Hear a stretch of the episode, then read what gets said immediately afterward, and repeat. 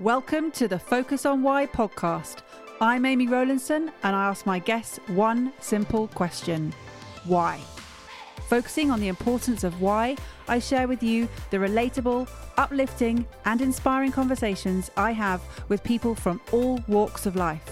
This podcast will encourage you to focus on your why to enable and empower you to achieve the success you desire. Have a purpose, have a plan, focus on why.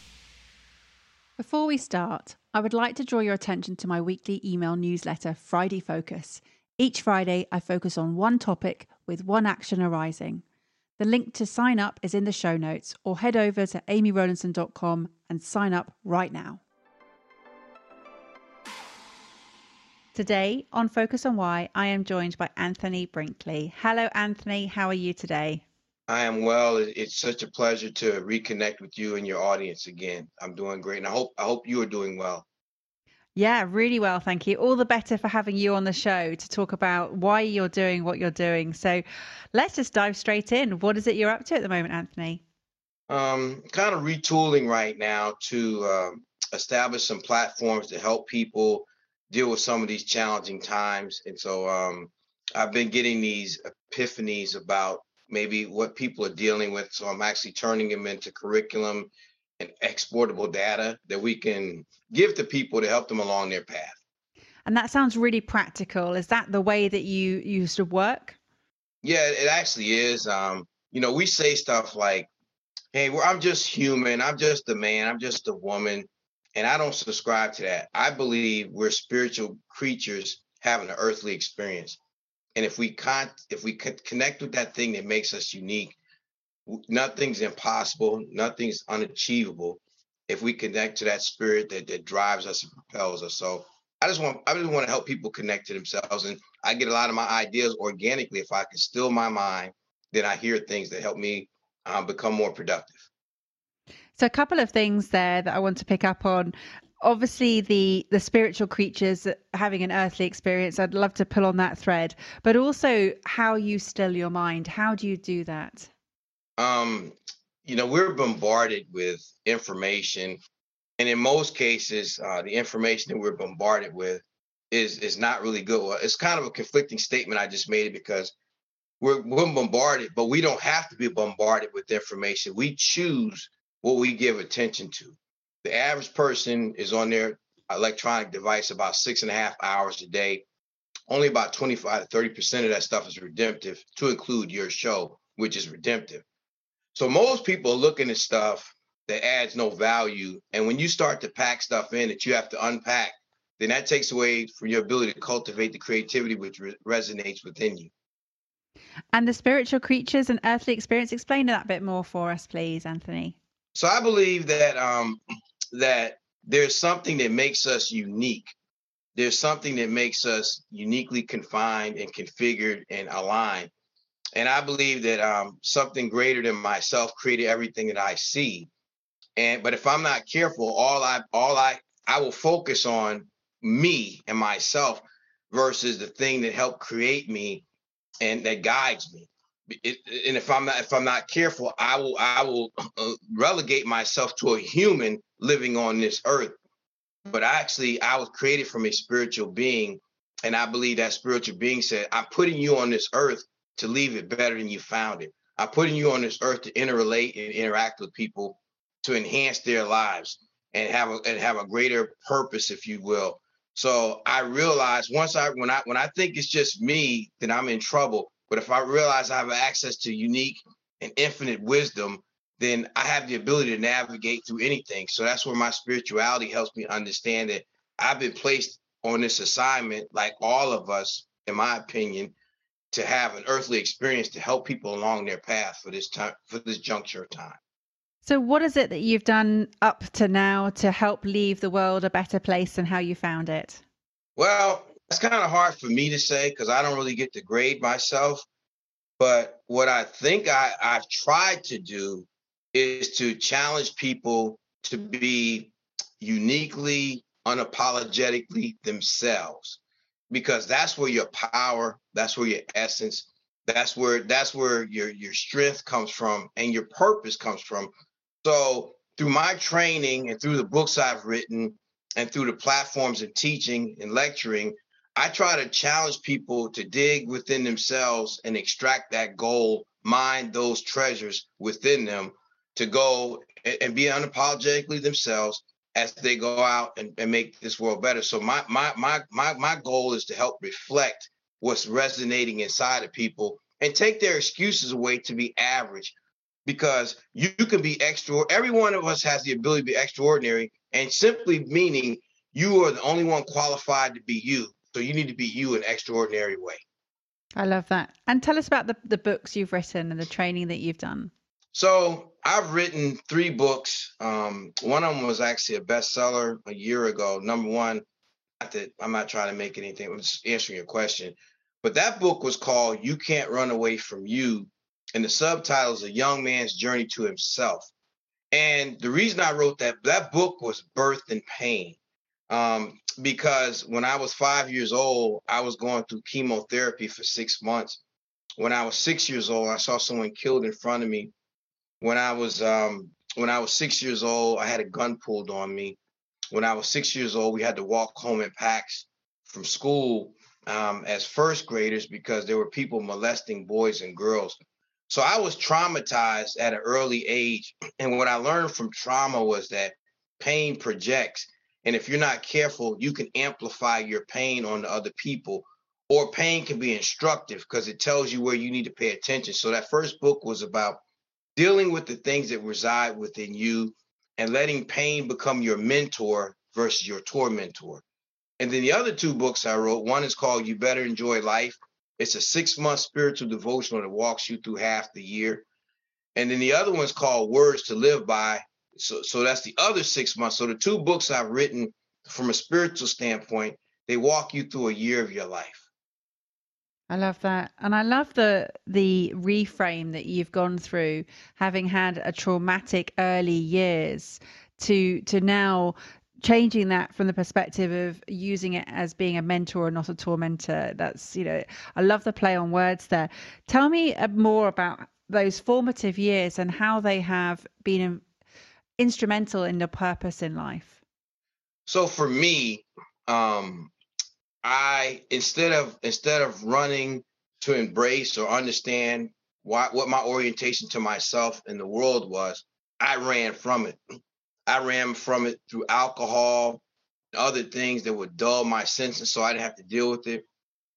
Uh, in America, Americans make up 5% of the world's population, but Americans consume 85% of all psychotropic drugs in the world the oxy, the hydro. And so our culture has been designed to tell people when something does not feel good, dull the pain, ignore it, distance yourself from it. So for me, my formative years were so painful. And I did what most people did in my environment. I found a way to escape in a less than appropriate way until I realized you can't run away from you. Everywhere you go, you're there.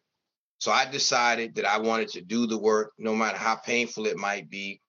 And I opened myself up to perspectives that I didn't have from other people and different things. And so my my my journey became instructive for myself as well as other people. So I just try to um, let people know that it's okay not to be okay. It's uh, if I had to give a medical diagnosis, I'd say we have a full blown case of life, and so we can help walk each other and unpack those measures and and going through a problem doesn't have to be fatal but it can be it can be formative in your life. And is, is it a case anthony that you you talk about that full blown case of life that people expect life to be easier to be more fun to to be more plain sailing? Is that what the the the, the mismatch is in expectation and reality yeah, I, think that's what life is, expectation management. When people get when they have relational issues, issues within themselves, it's because they didn't expect what they got or they didn't get what they expected. And so when you when when we don't understand what true expectations are by taking a, a, a sober look at our environment, ourselves, the circles we run in, then we run into problems associated with expectation. And I tell people this simply there is no easy button in life. So what I tell people um, is you have to pick your heart. You have to choose your heart. If you have a problem, it's, it's challenging. if you don't change what you're doing or modify it, it's going to start hard. It's going to remain hard. If you choose the hard to say, I'm going to try to address it, it's going to start hard and it's going to get easier going forward. So you just have to choose your heart. And, and that's what I try to challenge people to do. So, going from those formative years and then helping yourself getting through those darker moments, what have you been doing? What What was your career before where you are now? So, I was in the um. Well, one, I was a horrible employee as a child. Like I had never had a job more than like three weeks. Matter of fact, I had got fired so many times from some of my locations or, or professions that I used to critique my former employees on how they fired me. I'm like, you can't fire me in front of the fry station while I'm trying to get these fries out in hamburgers. You're supposed to pull me in the back and pull out a file and talk about the gap from expectation to what I actually did. And and I get three days to do a rebuttal. They're like, just get out of here. You don't work anymore. So for me, um, once I I was having challenges in my house and I decided that it was time for me to try something different. So I joined the United States Air Force and so the, the the prevailing sentiment was he'll he won't make it through basic training because he's never had a job more than three weeks. And I'm like, hey, I'll take a piece of that. I think I'll be home too. And it ended up turning out to be a 28 year journey that I did, and um, I was able to go to the highest rank in the enlisted corps, chief master sergeant, and I led over 100,000 people, some in combat and other environments. And so I learned a lot about life, fortitude, different cultures, races, myself. So the Air Force was a um, a very instrumental part in, in developing the person that I became. And then when I got out, I started my consulting company called On the Brink Affirmation Services, where I do executive coaching, I do resiliency training, I do um, corporate training, different things to help people in groups get better. So, from somebody who couldn't hold down a, a regular job to somebody who then held down and thrived in the arm the army and the air force rather for 28 years. What was it? I mean you said there that it was fortitude but what was it that held you there for so long? Um the prayers of a grandmother the prayers of a mother prayers of a father. And um there were times i made some horrible choices. You know i don't want to sit here and say like my life had been pristine all the way through because that, that would be inaccurate. But there were times when I say I'm a spiritual being having an earthly experience. There were times where I, I, I had thoughts and insights that I knew didn't come from me, and it didn't even make sense. But some, but it, it sounded so clear to me, and it created pivot points in my life, inflection points where I actually followed those voices that said, "Hey, Anthony, this isn't really going to give you the result that you need. You're better than that. Choose the right heart, push through." And and because of um i think some good support some divine intervention and practically speaking people who looked beyond my faults and saw my needs and invested in me um, and so for me now it, it, becomes an opportunity a moral imperative to pay it forward. So through plat- platforms like yours i just want people to know that if you look at my life you have no excuse to feel like you can't do anything because I should have been disqualified for anything from an affirmative standpoint that happened in my life. So if a guy like me who grew up going in hallways and smelling urine and people are shooting dice and people are stabbing each other and all kinds of things going on. And I did, I made horrible choices. If I was able to come through this, then you can too. So you, you really don't have an excuse. And sometimes what we'll do in life, we'll take an excuse and try to turn it into a reason. No, don't make an excuse and don't try to don't try to make an excuse a reason. It, the odds of being born is one in 400 trillion. So when you were born, you hit the lottery in life. So so so you playing with house money, and just because it gets hard, it's not an excuse to fall back. Wow. So coming out of the U.S. Air Force and creating this consulting firm on the brink, what does on the brink mean for you? What what does that term and that expression say? So my last name is Brinkley, of course. So I feel like we're all on the brink of something. And so when I look at the term brink, B is we have to be bold in our lives. R is we got to be resilient, meaning when something happens, I don't want you to just bounce back. I want you to bounce forward so you've extracted lessons from what you've gone through. And I is you got to be innovative. If you want in 400 trillion, no one has a thumbprint that you have a fingerprint. That means you should innovate in a way that no one else has. And then in no nonsense. Be about your business. Be about what you say. Let your words correspond.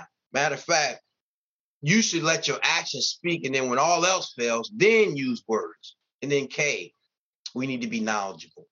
We need to have a dogged approach to acquiring knowledge. We need to be persistent in our pursuit of becoming more knowledgeable. So I tell people through those attributes, my goal is to increase excellence one person at a time. So that's what we try to do. And increasing excellence one person at a time is is that the purpose? Is that the vision, or is it bigger? Yeah, it's um. So I remember when I wrote books, I said I want to sell, like I want to touch a million people. I want to sell a million books. I'm like, I don't really need money. It's not about selling books. And my thought says I want to touch a million hearts. How do you do that? Amy, when I get on shows like yours and I tell people that you are so uniquely special, the second worst lie in the world is what somebody tells you and you believe it. The worst lie is the lie you tell yourself. So when I went away from trying to get profit and accolades and acclaim, and just to say, I just want to touch your heart in an intimate way, intimacy, into me see we establish that vulnerability, we can extract what doesn't need to be in there and we can plant what needs to be there. So my goal is to touch millions of hearts because people have touched my heart millions of times. I love that. And I love I love the play on words. I love the the the way that you've you've emboldened your values through your work. Share with us what your your driving values are. My values are I have been given, well, this isn't a value, this is like a statement, but I've been given an opportunity. Right now, Amy, we're as young as we're ever to be for the rest of our lives. As my old friend used to say, it's later than it's ever been. So, one of my values is I need to respect time because that's the thing you can spend that you can't reclaim. So, I don't want to spend it, I want to invest it. And so, what, what we're doing is we're investing in each other we're investing in each other's platforms and we're investing in the people that's going to give you their time that they can't get back. And we have to, we owe them something for that, that, that vote of trust and confidence in them investing their time. So one, respect time. Two, be who you came to be. And the only way you can be who you came to be is through reflection, introspection, and where needed, correction reflection where am i who am i what's my environment introspection how do i feel about it and, and, and once you feel about once you determine what you feel about it then you say what can i do about it? And that's where the course correction comes in.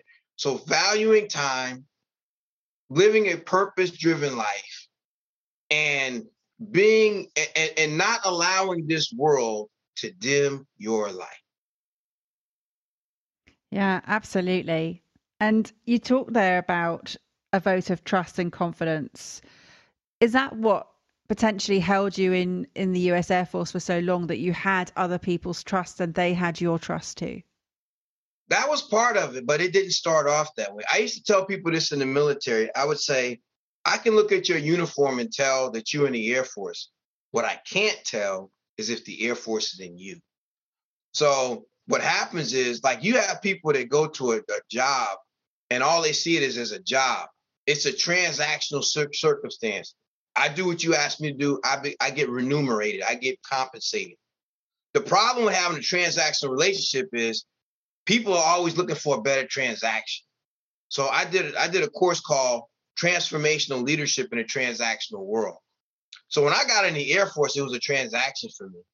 They gave me something, I did a job, and but when I got off, I didn't think about how I reflected my organization. I didn't think about how I reflected myself because it was just a transaction. What helped me was people went beyond transactions. Anthony, you have something in you that's unique and you're settling for mediocrity. You're average and you should be extraordinary. And I tell people, my definition of average is you the top of the bottom. Because if you look at a, if you stratify excellent, outstanding, all those things, average sits on top of below average. So when you average, you the top of the bottom. So people challenged me to be above average. They they told me they cared, and so at that point, when I could trust them because I had trust issues because I was a, an abandonment issue because I was in the hospital for six months, a five year old. When people got close to me, I tried to run. There were people who would not give up on me, and once I let them in, the Air Force got in me, and then I became a better. I became better for myself and everything around me. Yeah, it's it's such a powerful restatement there of being in you and and seeing that transformation versus transaction dynamic is is so powerful.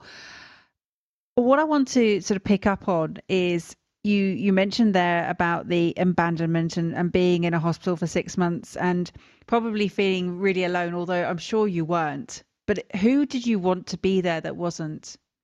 Everyone. Um imagine you get in a car with your parents, your mother, your brother, and your dad, and you think you're just going for a ride. I wrote about this in my book. It was cathartic. And three hours later, you get to a facility and you don't know why you're there. You see kids running, you see kids playing, you see people with scrubs on. This was 1970. You see people with masks on, you see people with crutches and wheelchairs.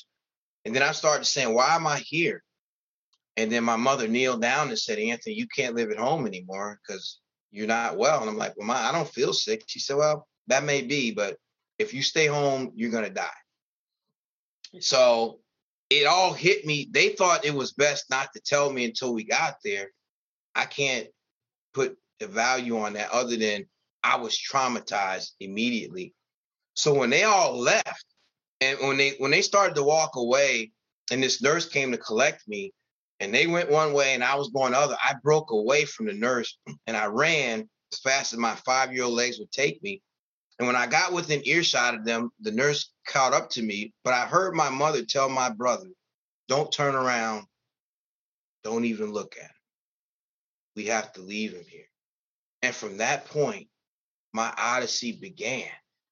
And so I was in this, it was like an open bay with beds and cribs and all kinds of, and I would see them take kids out. Kids were dying on a regular basis. So I saw multiple deaths as a pre-adolescent. So I missed, I missed everybody because everything that was associated with normalcy and consistency and safety was extracted. And I saw death on a daily basis as I was going through chemo. So I just missed the ability to be able to connect with people because connection scared me because the people I loved the most in my mind left me. So that that's what so it was everything. It was everyone. And do you think I know it's hard to say now, but do you think that your life has been shaped from that moment and that you would be doing something different if it hadn't have happened that way? It absolutely was shaped from that moment. But the thing is, it didn't have to turn out this way because there were times I was very depressed. I was dependent on alcohol. I wanted to die. And and while I was becoming this high performer, because that's what a lot of people do that are that are that, that are that are compensating. That's why I'm not impressed with really successful people because I, I coach people. I'm a life coach. I coach mayors and executives and NFL players. And so I'm on the other side of my pain. I'm I'm doing well. But through my studies empirically and practically, I have learned that most successful people are compensating for something that they wish they had. Now, having said that, there are successful people that are well balanced, but in most cases, successful people are trying to compensate for something.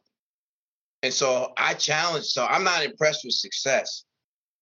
You know, because in most cases, success means I took care of myself. I'm more impressed with significant people because significant people make their lives about other people's lives. Give me an example of the people who impress you, Anthony. You, and I and I'll say that from a um a standpoint of um you're being altruistic. You're taking something that you have that you could keep to yourself, and you decided to reach out to be a greater good, greater impact. Um, my grandfather was the same way. He was like five years old. Their house burned down. He lost family members. He never learned how to read because he had to work as a child. And by our world standard, he was a he was a successful person. But his values and his fortitude and his virtue and his his tenacity about taking our excuses away and empowering us to fly. I made him significant. So people like you who say, I'm going to take, I'm going to make a sacrifice for something I can't get back, which is my time from, and even dealing with your family. You, you're, you're making a sacrifice to give something with no expectation other than, I hope it helps you along your path. So I'm grateful for that. I'm grateful for the reminder that you've helped me reflect on. Yeah, and, and it is such a, a powerful thing. And I, I love what you say that, that you're not impressed with success, that it is significance, but not in the sense that a lot of people would say significance means in terms of their significant, but in the significance that they're creating in the in a space. Absolutely. Just want to sort of make that distinction there. I am really stru- sort of struck by the moments that you've shared here, and and particularly the the sort of the moments that you want to share in terms of touching a million hearts, not just a million people, because it's going to the core of who we are and what is keeping us alive and ticking. And and essentially you know seeing you having that trauma as such a young and young person and valuing life and valuing what there is what is there to come what, what are we going to expect from you going forward, Anthony? What have you got planned? So I created a program myself and a, and a good friend of mine. We called it Warrior Heart. And it's, it's designed for the military primarily, but it's really for anyone to answer your question. Because we always say, you know, we're a warrior or we're hardcore or we're we have this level of tenacity, but we haven't defined what a heart is and it's the heart is a repository of your thoughts, your aspirations, your dreams, your pain. It's the central part of your nervous, your, your, your, you know, your circulatory system, and all of those things that make you who you are. So, what I believe, Amy, is that so many people in our world are walking around with a suit of armor on. You can't see it, but it's there. And when you have the suit on, nothing can get out and nothing can come in. But Amy, they've given us a key.